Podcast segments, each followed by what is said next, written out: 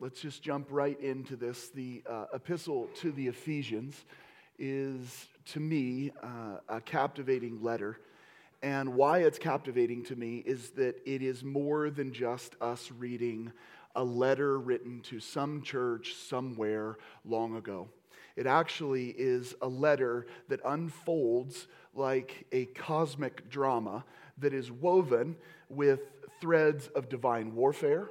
Sounds awesome already. Celestial tension, uh, spiritual truths, all of these things are woven within the, uh, the, the fabric of the book of Ephesians. In exploring this, the, the contours of this book, uh, we are beckoned into a narrative that transcends the ordinary. Again, this is not just a letter written to some churches somewhere a long time ago telling them to get their act together or something like that. It actually is a letter that plunges into the extraordinarily, extraordinary depths of spiritual realities. And so today, we're beginning a journey, a 12 week journey, through what I will call a mystical tapestry uh, of the book of Ephesians, and it unravels uh, some of the most timeless truths that we as Christians need to understand. And, and those will unfold as the weeks unfold. So I encourage you to be here for each piece of it or to be able to watch online if you happen to have to miss. At the heart of the book of Ephesians is a profound paradox. And here's the paradox it's a tension between two ages. Ephesians portrays the interplay of the old age, uh, still shackled by fallen powers, and a new age that's inaugurated in Christ through the dynamic power of His Spirit, of God's Spirit. This tension defines the Christian journey, and I think all of us actually have experienced this. It prompts questions that echo in each one of our souls, right? Why, as the people of God, do we encounter pain and loss in a world that's supposedly under God's rule? How many of you have asked those questions? Why, why do we have to struggle? Isn't God king? Isn't he ruling and reigning? Isn't he set up above all principalities and powers? Right? So, why do we struggle with these things? Why does creation in the scripture, why does creation groan in its brokenness? And do our longing hearts for answers, do our longing hearts betray a dissatisfaction with the customary answers to life's puzzling questions? I think they do in many ways. See, in this cosmic drama, the narrative pivots between uh, the times, tracing a crossover of these ages. The Spirit's presence, a testament to the new age, contends with the lingering influence of the old age, known as the time of the flesh. So, throughout the series, we're going to hear this the, the, the time of the flesh, or the deeds of the flesh, or the works of the flesh, right? And we're going to uh, juxtapose those with the things of God's Spirit and His kingdom. This existential struggle, though, of believers in this kind of cosmic tension is actually what calls for, and this is going to be interesting to many of you, it's what calls for an apocalypse, but not the way you think. Apocalypse, in its right understanding or right definition, is actually simply a life giving revelation. That's what apocalypse means. It doesn't mean some obscure book that nobody can understand. right? It doesn't mean weird, uh, fanciful creatures that are coming down from heaven, right? It, do, it doesn't always mean that, at least, right? It actually means a life giving revelation. And this revelation elucidates a, a perplexing journey through a world where the spiritual and material realms converge, right? In times of intense crisis, such as uh, threats to national security in Israel's history, the need for apocalyptic literature arose. This literary genre served as an apologetic. It addressed profound existential questions. How can we, as the beloved people of God, experience oppression by God's enemies while acknowledging that God is still sovereign and in control? Shouldn't that preclude or exclude us from this? apocalyptic functioned as a means to relieve the sharp tension created by the disconnect between Israel's identity and their intense suffering, right? To give you an answer for what in the world is happening. providing answers during times of crisis and suffering. That's what we're all asking for. That's actually what an apocalyptic letter was, and that's what the letter to the Ephesians is actually intended to do for, this, for Christians, just the same. Now, just a brief note on authorship.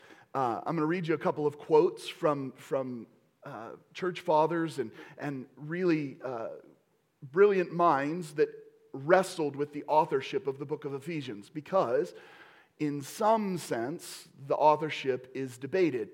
Uh, John Chrysostom found it to be, quote unquote, difficult to understand, and therefore it was a little bit odd for uh, Pauline literature. Origen said that Paul had, and listen to this because many of you will actually relate to this with everything Paul writes, right? Quote, heaped up more obscure ideas and mysteries unknown to the ages in this epistle than all the others. Doesn't that sound fun? You're like, hey, we're gonna, we're gonna get into this. It's weird. Yay for us, right? Or as Erasmus believed, uh, he believed that when Peter in 2 Peter 3.16 said that there were things that Paul wrote that were difficult to understand, Erasmus thought it was the book of Ephesians, okay? Uh, which does make sense to some. So, why is this important? Why is the authorship actually important? For two reasons.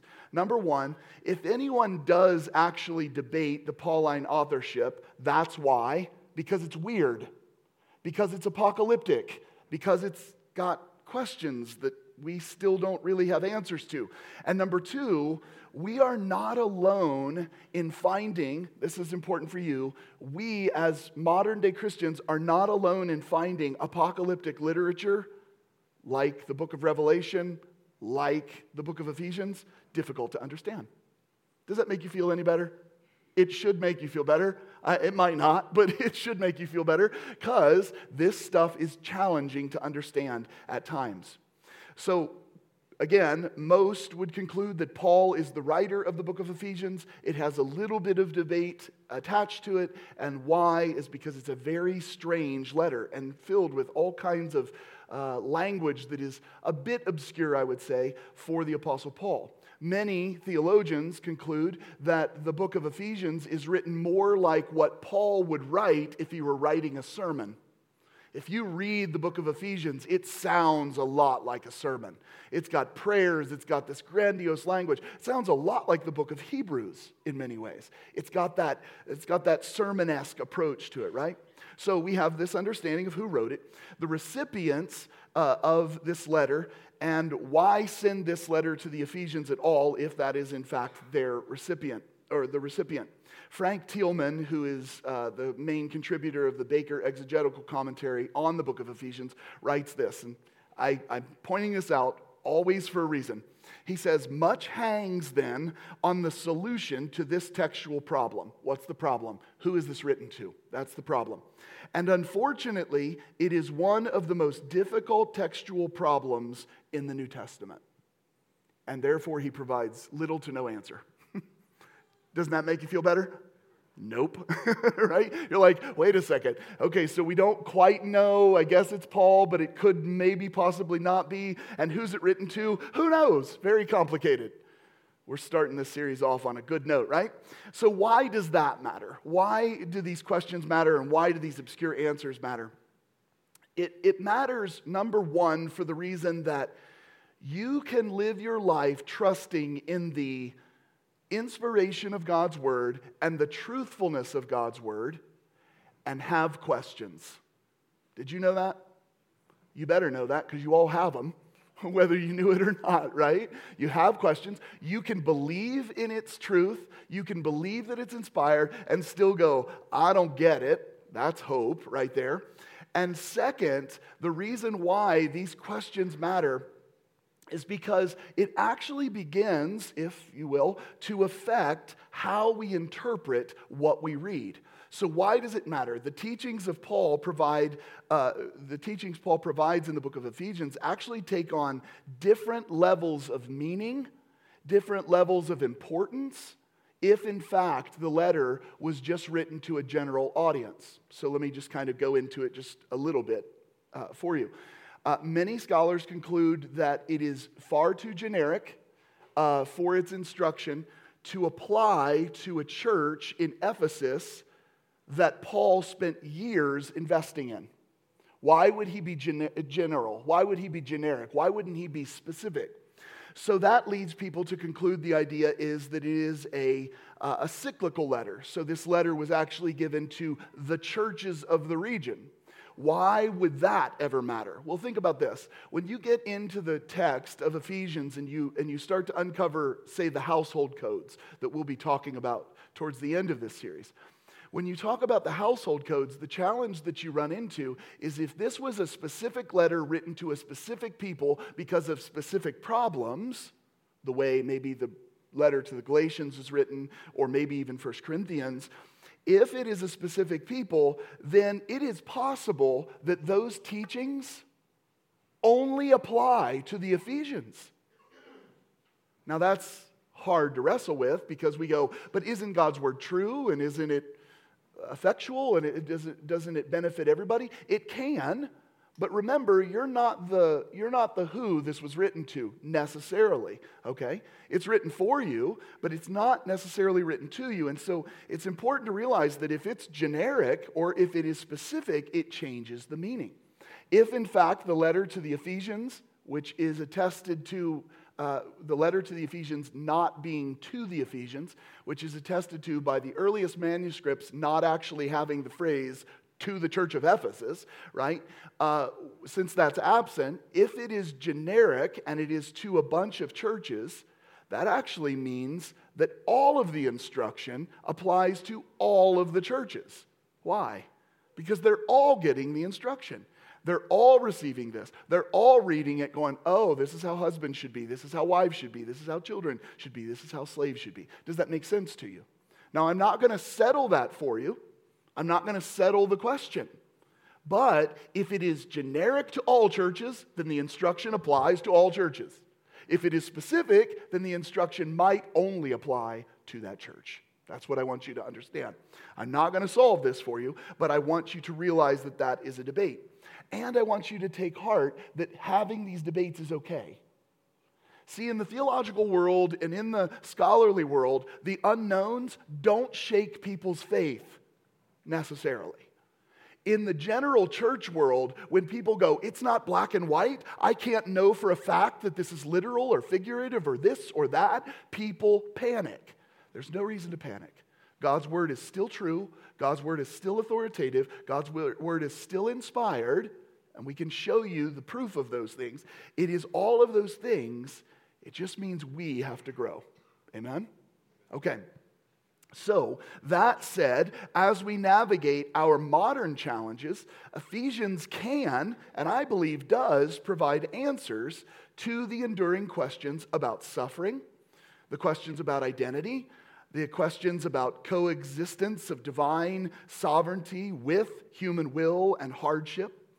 I believe that this celestial narrative encourages contemporary readers to find hope, to cultivate discernment, and this transformative power in the midst of life's complexities. I believe it speaks to all of those things. I believe that Ephesians also offers timeless wisdom for navigating the tensions between the seen and the unseen realms. Okay? How many of you think that everything that is, that you can see, is all that exists? I hope not. You're in a church. That would be weird, right? You believe in other things. As a matter of fact, even the person that is a naturalist, even the person that is, that is obsessed with what they see as what they believe, actually betrays their own belief by believing in a thing called consciousness. You can't see consciousness. As a matter of fact, no scientist, no uh, mind in the world actually understands where it comes from. We just believe we're conscious, right? Sometimes I wish I wasn't, but we believe that we're conscious, right? We can't explain it. It's an unseen thing that we believe as true. The same could be said about love and many, many, many other things, okay? So, the book of Ephesians, although there are questions and although there are challenges, is a an apocalyptic book in, in a sense, and it is written to deal with the timeless uh, challenges that face us as humans, the tension between the seen and the unseen realm. Ephesians is not all of that understood. Ephesians is not merely a theological treatise, but instead a grand polemic or an argument. An argument against God's enemies.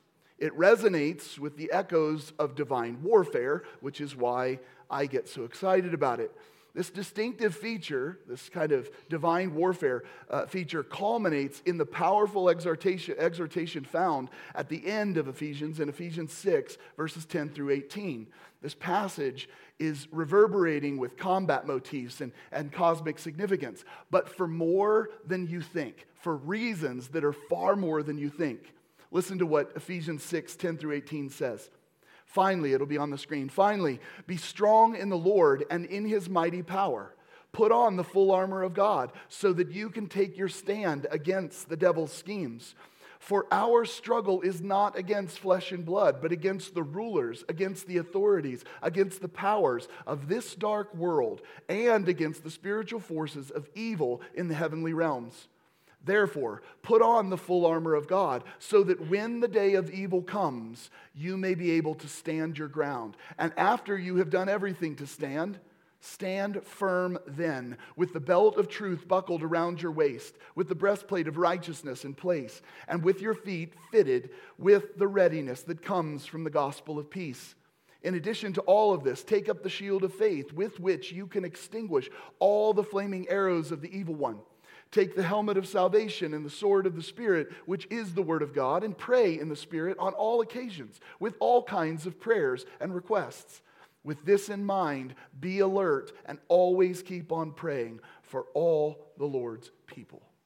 This is a, an amazing picture, but guess what? That amazing picture is not written to one individual. Even when putting on the armor of God, God is communicating to the entire body of Christ. He views you not, he views you not as little independent Lone Ranger army soldiers running a war against the devil. He views you as a Roman legion that is together fighting against something far bigger than physical realities a spiritual world or a spiritual war. We, of course, have made such a mess of passages like this. Why? Because we didn't realize this was an apocalyptic.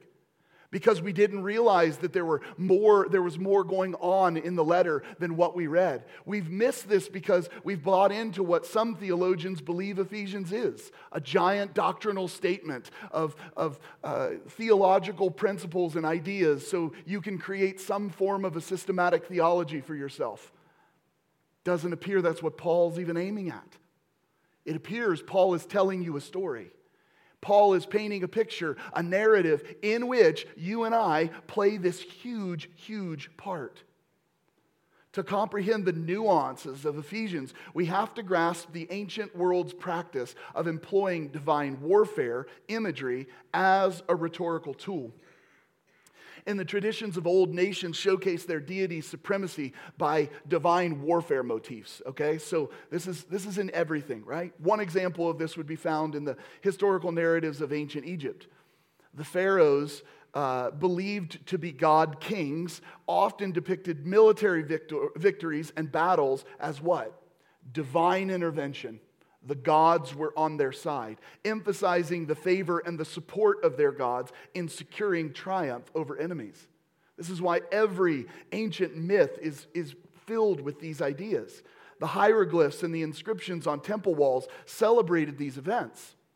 Uh, they portrayed the, the rulers as chosen by the gods and victorious in divine conflicts. And if you think that the people writing the Bible are not aware of that and willing to employ that, you don't understand the Bible. You're understanding it in a 21st century lens, right? Israel also did this, affirming its God's reign over all creation, asserting victories over rival deities. The foundational elements of this rhetorical framework uh, help us to see uh, what is really happening. And they're shown to us by, by brilliant scholars. Tremper Longman is one, Dan Reid, and they show that they always follow a specific sequence in Israel kingship, conflict and victory, celebration, victory shout, temple building, and blessing. And repeatedly, we have the same thing that goes? I love it when you can detect the patterns or see the patterns within Scripture because what it does is it makes you realize that the writers are doing something far bigger than, hey, just wanted to say, I'm over in Rome, I'm doing this, hope the church is going well. It's not what's happening in these letters. Not at all what's happening in these letters. Ephesians mirrors this structure, integrating the themes of conflict and victory into the narrative, right? Uh, this celestial drama unfolds as Paul contends that Christ, in Ephesians 1 20 through 23, has been exalted above all powers and authorities, asserting cosmic lordship over the present evil age. Here's what Ephesians 1, verses 20 through 30, 23 says. He, God, raised Christ from the dead and seated him at his right hand in the heavenly realms, far above all rule and authority, power and dominion, and every name that is invoked, not only in the present age, but also in the one to come. And God placed all things under his feet and appointed him to be head over everything for the church, which is his body, the fullness of him who fills everything in every way. Again, this proclamation sets the stage for a divine polemic. This is an attack, this is an argument against the enemies of God. This assertion of God's triumph in Christ over the forces of evil seeks to dismantle their hold on the world and assert that He is in charge of His good creation which I think is fascinating. In a sense, what is happening with Paul's letter to the Ephesians is exactly what Moses is doing in the creation narrative. In Moses' creation narrative, he is thumbing the nose at every uh, ancient myth around. Hey, you know the heaven, you know the heavens, you know the sun, the moon, and the stars, you know those things that you think are gods? My God is God. He created all of it. You're nothing. See, we don't actually think Moses is picking a fight, but he is. And we can really see, based on the character of Paul, he's always picking a fight. Sometimes with the church, but he's always picking a fight, right? And so it's beautiful when you can zoom out and you can see what Paul is up to. So, this celestial battle cry resonates through Ephesians 2, where Paul elaborates on Christ's Christ's victories over the oppressive powers that ensnare humanity. How many of you have ever read Ephesians and you're just like, wow, this would make a good fantasy film, right? It pictures this way. It's kind of like the book of Revelation. It's, it's intended to look this way. The pattern of divine warfare saturates this entire letter, unveiling the narrative's coherence beneath those theological themes. It's not all about theological themes, though or not merely about those things. Again, Ephesians is not disjointed, it's not a theological discourse, but it's meticulously woven together to tell a story of divine triumph. It's an apocalypse encapsulating by what is called inclusio framing. Uh, that marks the beginning and the end of Paul's argument. So, for those of you who like to jump into the world of weird with me, Inclusio framing devices are a literary technique where a passage uh, or a text is framed by similar or identical languages or themes at the beginning and the end, creating, if you will, a, a structural kind of bookend, right? Uh, it, it creates a ring to it, an inclusio. In the context of Ephesians, it refers to recurring elements, phrases, and themes that, again, bookend the main body of the letter. This device is used to emphasize and highlight specific ideas, creating ultimately this huge cohesive structure for Paul within the text. As we go through this, uh, Ephesians calls to us in some sense, right? Uh, and it calls to us to become communities of discernment. And this is where I really want to push you as a church. Because a lot of times what happens is we come to church, we put the car in park, and by car I mean our brains. We put the car in park, we just let the words wash over us. We go home with no more information than we had when we started because we weren't listening. And then we wonder why we can't understand the Bible. I'm going to challenge you that what you need to do is exactly what Paul is calling you to be and do, and that is to become a community of discernment. Uh, a spirit of wisdom and revelation, akin to the apocalyptic writers of old, is invoked here on the audience. In Christian Journey, uh, the, the Christian Journey, set against the backdrop of the crossover of these ages, old and new, demands us look with discernment, especially about the paradoxes that we're dealing with. How is it that God's sovereign? How is it that, that evil still exists and does its thing? We have to carefully study and mine for meaning, or we're going to miss the forest for the trees. Last week, I shared a message called Meaning Matters. And I shared with you these, this thing that I call the Trinity of Meaning. And that is that in life, we have three main components we have information, we have knowledge, and then we have wisdom. But we need all of those in order to uncover or to discover meaning, okay? We have run into a problem in the church in which we dive fully into this pursuit of information. And guess what happens with information? Information often begets arguments. My information says this. Well, my information says this. Well, your information's wrong. Well, mine's better. Mine's this guy. Mine's that guy. And we fight over information. And we actually believe, in some weird way, we believe that we're going to get to heaven and God is going to give us some sort of weird quiz on the, the specifics of our belief, right? Right? So, so we don't think we're saved by grace through faith. We think we're saved because we know that we're saved by grace through faith, right? So we got to take a test and give an answer to God, which is not exactly, uh, not in any way what God is wanting. But that is an obsession with information. You take information and then you put it into application and you've got knowledge. How many of you know that you can take all the stuff in the world, know all the facts in the world, but unless you know how to work them, it's of no use, right? Right? We all know that person. I referred to it last week. It's the, it's the guy who's really good at trivial pursuit, but can't, you know, keep a job down, right? okay? Right? So we, we all know this. That's information, and then there's knowledge. Knowledge comes when, or wisdom comes when we have right information, right application of knowledge, and then we begin to change from fools into people of God. We, we lose the foolishness of our lives, right? The Christian journey is a pursuit of losing that foolishness. In order to lose that foolishness, we have to understand God's word. We cannot come in here and put it in park. We cannot read our Bible and go, hey, I got three minutes in today. I guess I got brownie points with God. You didn't. You didn't. It doesn't, it doesn't make any sense to do that that way. How many of you like to listen to your Bibles? How many of you like to listen to your Bibles? I love to listen to the Bible. It's an awesome thing. How many of you have ever listened to, I'll just go beyond the Bible here. How many of you have ever listened to a Bible or an audiobook and you've gotten uh, 10 minutes in and realized you weren't paying any attention? More people raised their hands, which means you were lying to the first question. Anyway, so this is really, I knew I'd catch you someday, but here's the point, right? Here's the point. You go 10 minutes, you're like, crap, what was I listening to? And then you rewind it and you listen to it again. How many of you have gone 10 more minutes and still didn't pay attention to it? Yeah, Ryan told me he does this all the time. Anyway, right? So, so it's, it's a problem, right? We do this with church. We come to church, we listen, we go home, we go, crap, I don't remember what was said.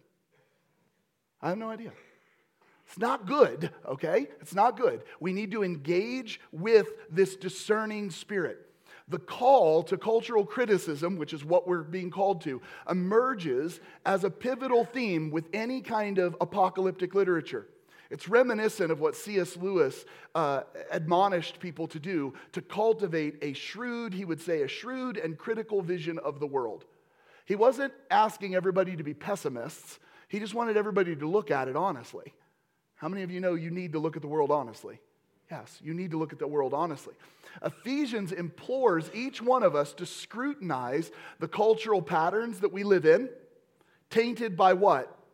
The old life, the old world, the old powers, right? And so we have to criticize, we have to scrutinize those patterns, and we have to recognize the perversion that is there in every facet of life and even in thought. And then the epistle challenges believers to resist that, right? To resist those odd patterns and to pull towards what?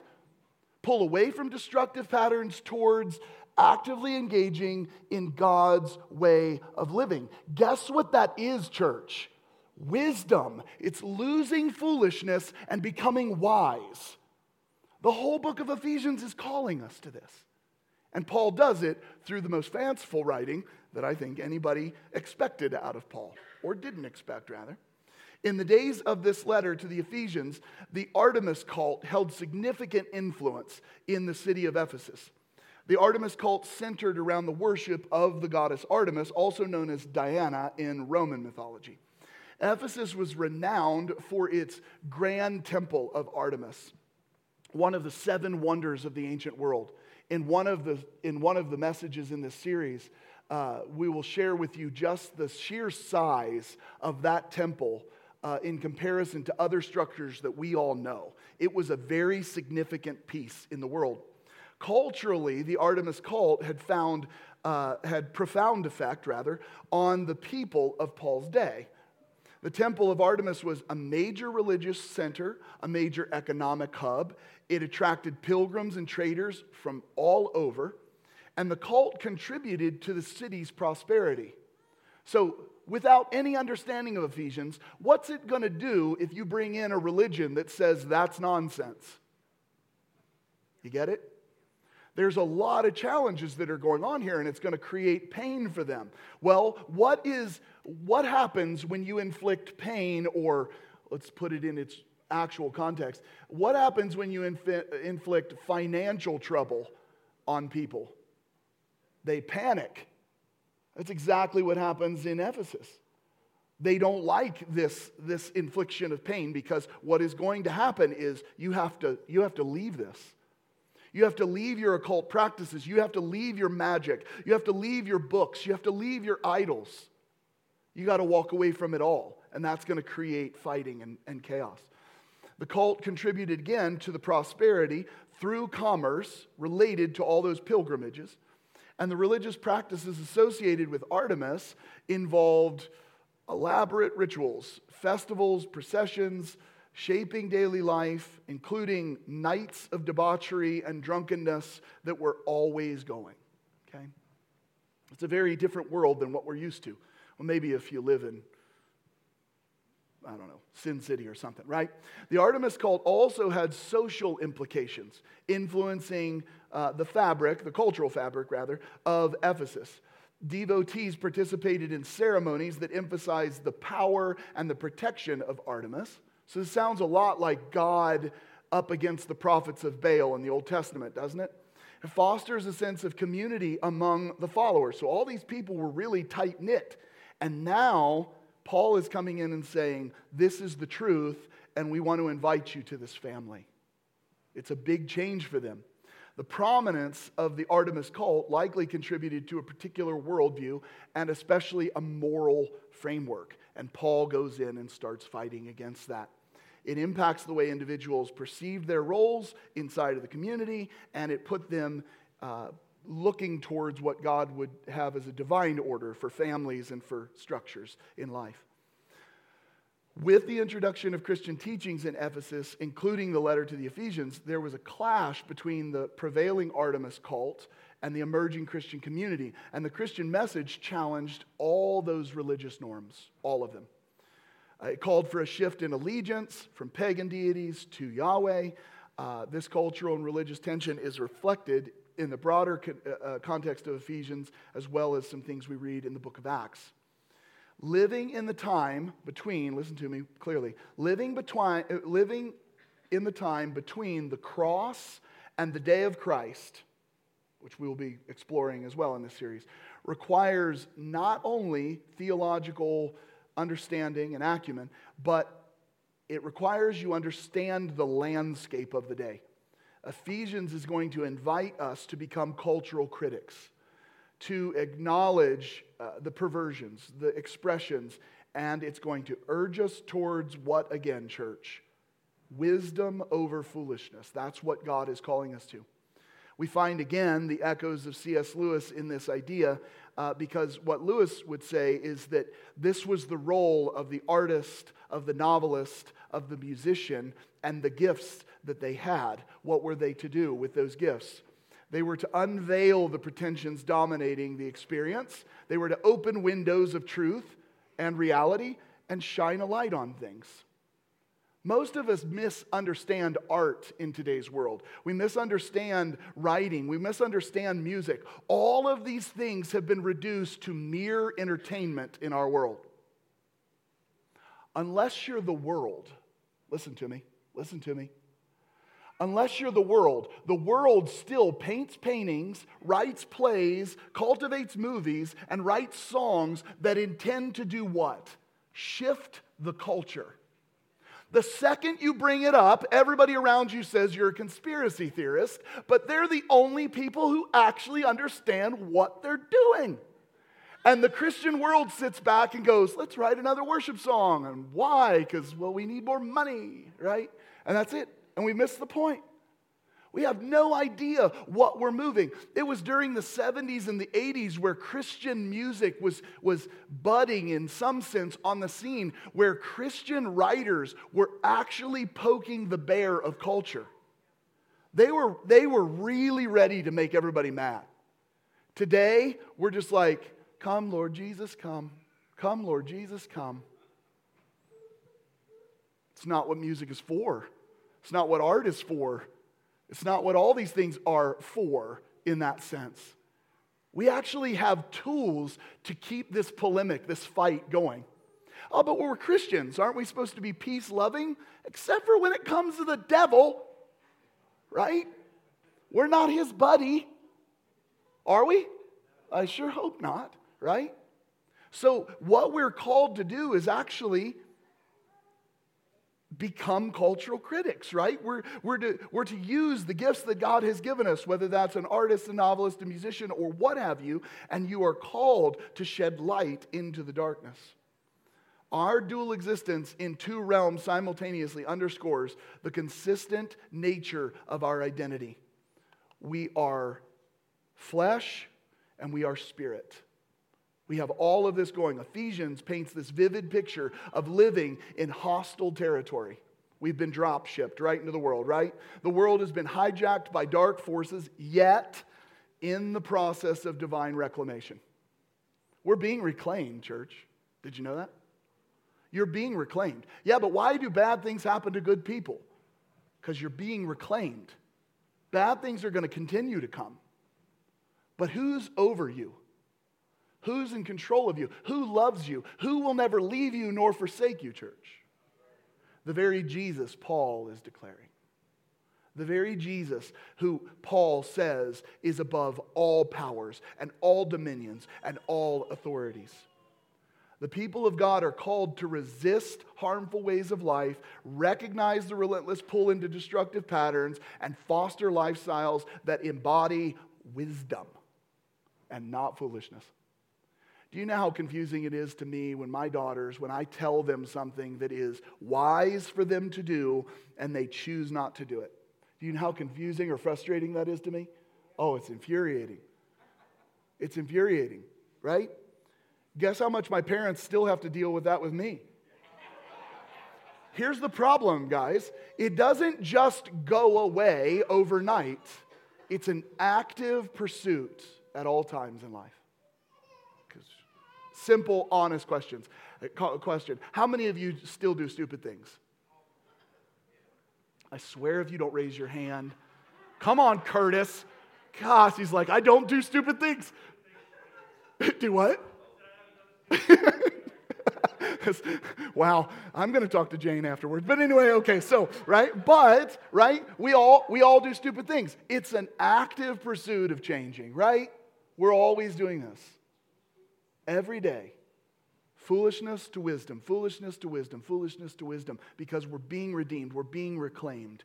And we're going to face trouble, but we're still being reclaimed.